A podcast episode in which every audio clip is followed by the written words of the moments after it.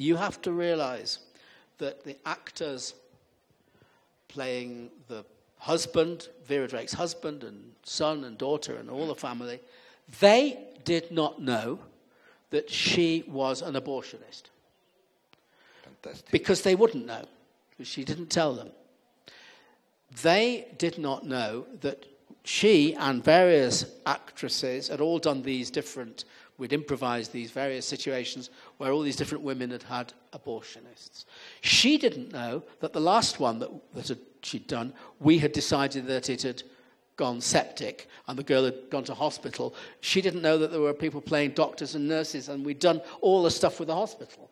And that not only that, we'd done improvisations about the police going to the hospital. They didn't know any of that. So there they were in the, in the. Of course, they knew that there were other actors doing something, but they didn't know what, They were doing. what, it, was- what it was. So all of a sudden, they're there, and um, there was suddenly. And some of them, in that little bit of their brain, which is the actor, not the character, though they were completely in character, would think, who's that? The- the- There's nobody else, you know. Who is it? Who could it be? The police arrived and arrested Vera Drake, and there was all hell let loose, and they took her off, and they took her down to the other end of the hospital into the police, and they, they wouldn't. The, the husband had to find his own way there, and so on and so forth. Um, it was traumatic Yes. because they stayed in character. I, you know, I can report this as being a, an extremely remarkable experience for me because my job, I'm sitting there, I shut up, I don't, you know, I, uh, incidentally, you know, those of you who have experience of actors and improvisation and all that, you know, there are all kinds of conventions of improvisation where the director coaches from the sidelines or gives or you or the when an improvisation happens you're told you have to hit certain points you have to make sure you do certain things.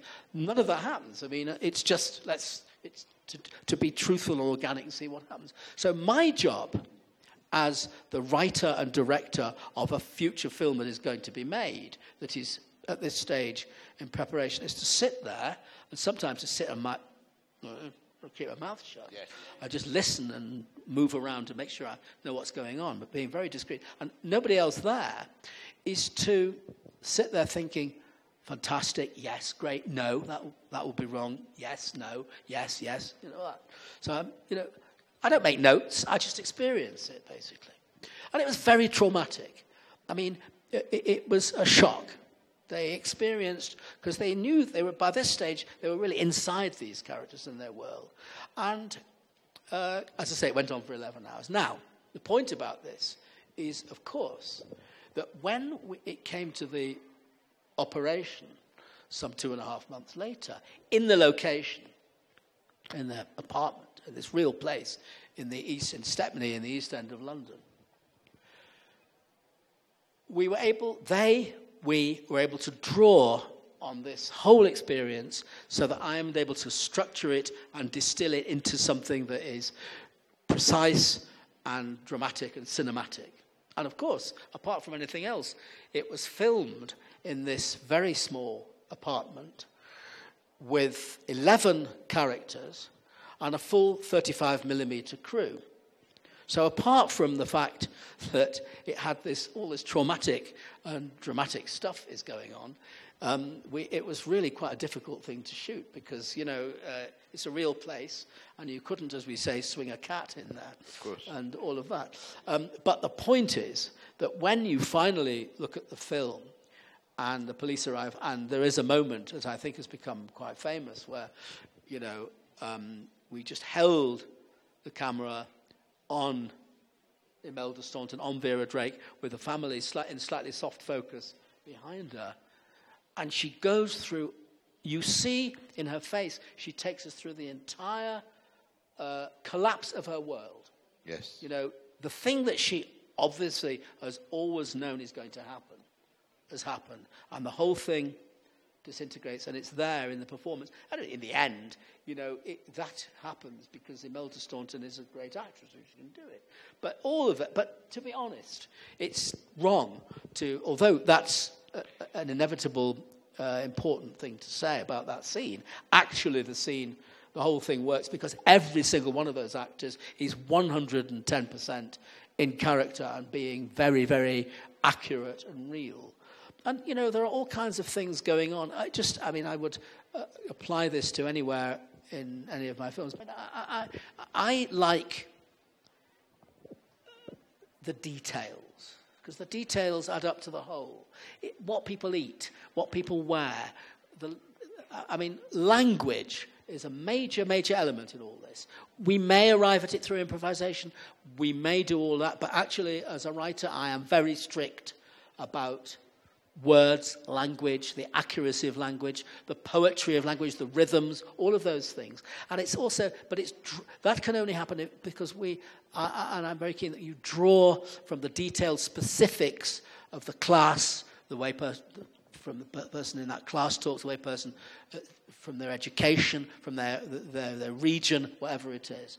Um, it, it, it, these are the things that you know, working in the way that we do, we're able to draw all these things in on different levels so that they add up to something which is both real and cinematic and, in a sense, theatrical, in the sense that it's heightened and distilled and precise. You know, I've described an 11 hour improvisation which distills down into a sequence in a film which itself is two, only two hours long. You know, so you can see that we've drawn from it, but we haven't simply replicated it in some way. Well, uh, the the point uh, about all this is that, of course, um, I haven't. So I tell you what, I'd just like to add something to what I've been saying, if I may. Actually, of course, because although I talked about the practical fact of a a very large number of people in a small apartment and a film crew. I think what's very important, particularly um, if I'm sharing this with filmmakers, um, I think it's possible in talking about these things to put what in the end is too much emphasis on the acting side of it because in the end, though that is of fundamental importance and is a major element, it is the substance of what goes on in front of the camera. In the end, it's about filmmaking. In the end, filmmaking is about creating the raw material which you will take to the cutting room and make into the. And that is where the film is made. In the end, it's about um, uh, the the use of. Uh, stocks and filters, um, of design, of, the, of, of cho- the choosing of a palette.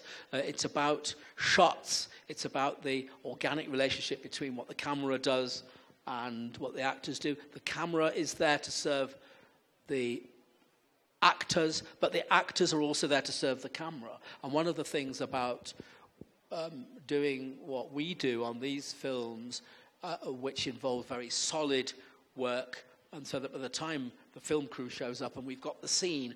The scene is so solid and the actors are so secure that then when we're able to, we look at it and we say, actually, although that happened in the way we've rehearsed it, now that the shot, to help the shot to work, really that should change the action and uh, put that back to front or um, take this bit out or whatever it is. And it, it, it, it's solid and confident and uh, reliable enough to, so it's a symbiotic relationship. But actually, in the end, it really is about the film, the camera, and the you know the sound, and the, the you know that's the that is there's the medium, and that's I think important.